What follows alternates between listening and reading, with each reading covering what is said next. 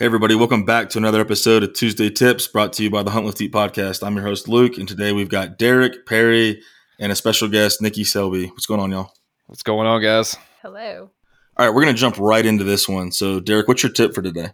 Yeah, we're going to talk about uh, purifying water out in the uh, out in the backcountry. Um, you should never end up out there uh, without more than one way to, to sterilize your water.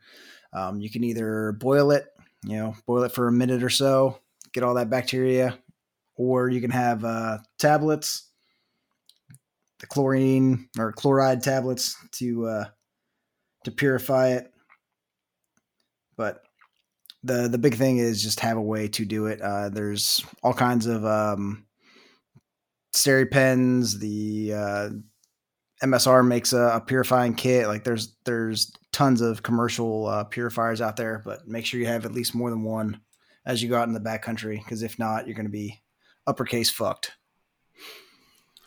Yeah, that's a great tip, man. Because like people don't sometimes don't think about that, or they'll go and they'll buy a filter because uh, everybody thinks like, oh, a filter is great, and and they're they are they're really good for certain things, but the problem with filters is they clog.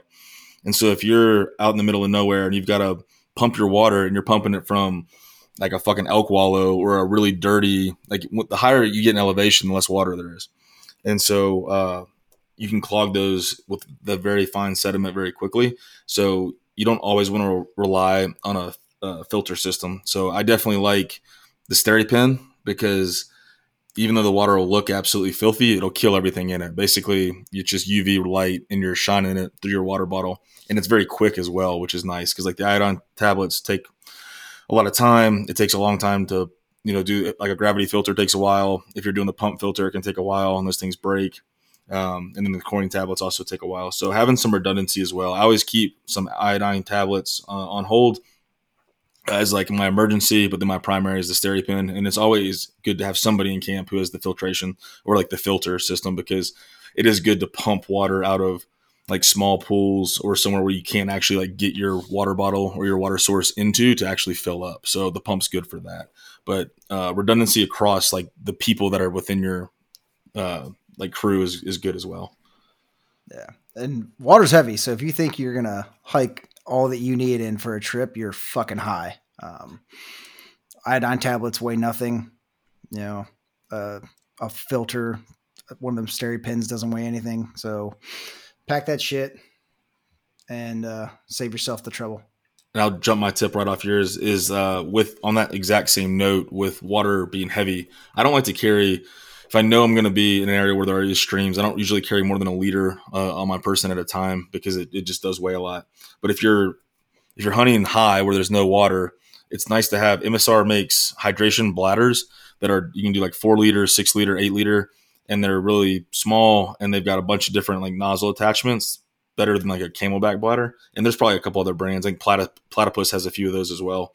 Um, but i like those because that way if i like i can pack more water into my base camp if i know that for camp water if i know that um, water is low. Because you don't want to have to drop a thousand feet a couple times a day to go get water and then go back up high to to then you know hunt from. So having the ability to store extra water in camp is always really good Another thing you can do is if you know that you're going to be scouting in an area where you got the and you're going in early before the season, you can pack a little heavier because you're not going to carry all the extra stuff for the hunt and then pack some water in and then just cache it and leave it. Make sure you drop a onX point pull a you know a grid or something and know where that water is but caching water is also another good option.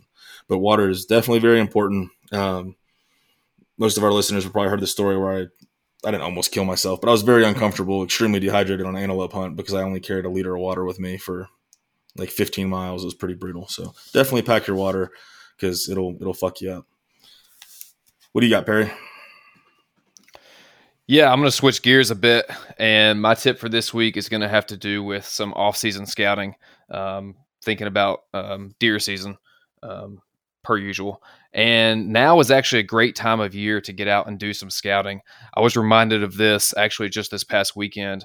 Evan and I were up at the family farm and getting some work done up there and so forth. And there's still a number of um, a fresh sign that's out there in the woods right now. So I mean, there's a, there's a ton of things you can do, you know, to get out right now, whether it be squirrel hunting, whether it be shed hunting, um, you know, and while you're doing that, whether it's public land, whether it's on your private land, it's an awesome time to be taking inventory of some of the sign that is still um, apparent and obvious for this winter late season um, time frame for these deer. Scrapes are still still visible. Rubs or fresh rubs are obviously still very easy to identify right now. Uh, travel paths, um, and maybe most importantly, some of that late season uh, browse. What these animals are feeding on is you can you know if you kind of know what you're looking for, you can you can really hone in on that. The reality is um, deer are on a completely different pattern now than they are on you know during the summertime when a lot of people were really thinking about scouting, or certainly by the time hunting season rolls around and food plots are in you know full effect. Um, the reality is, as you transition to the to the late season, their needs change, their dietary needs change, the availability changes, and so February is an awesome time to begin that process um, whether it's learning a new area, like I said, on public land, or whether it's just refining your strategies on land that you're already familiar with.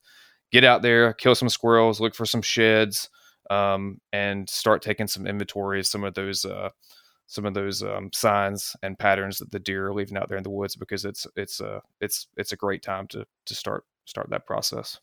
Yeah, that's a great tip, man, and that's something that I think everybody gets to the end of the season and January, February is kind of recovery time and it's a great time because exactly what you said with their pattern shifting. Everybody's out taking inventory, watching bucks in the summer and velvet, but they're not hitting this, anything the same that they would. Like just their food and their patterns in December are way or far more similar to January and February than they're going to be in July and August. So uh, that's a solid tip, man.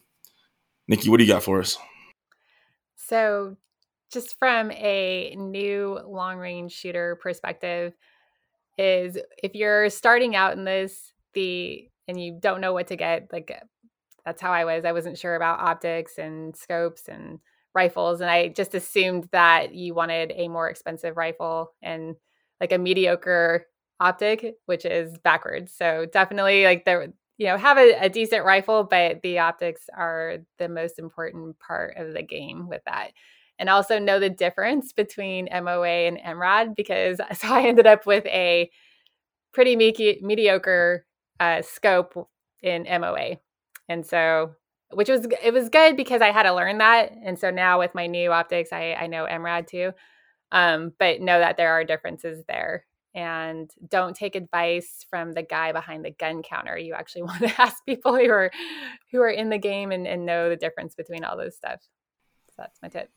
That's a great tip, and that's something that folks probably a lot of folks probably don't understand is like so MOA is the more common uh, optic you're going to see within the hunting community, which is the measure. It's the measures is in minutes of angle, and then MRAD's your mil radians, and that's what you're going to see more in like the long range kind of sniper community. Um, it's more precise, and you can do there's more math that goes into your dope and stuff, and so that's why snipers t- tend to use mil radians. Um, so if it's something that you think you're going to get into long range shooting, you probably want to go ahead and start with MRAD and learn um, learn that that side of the house. I had just got my first MRAD scope, and it's definitely there's a bit of a learning curve after shooting MOA my entire life. I always got to like sit there and think about it versus MOA. I just kind of know offhand. That's a that's a great tip, Nikki. But yeah, this was a quick one. Um, we appreciate everybody. Thanks.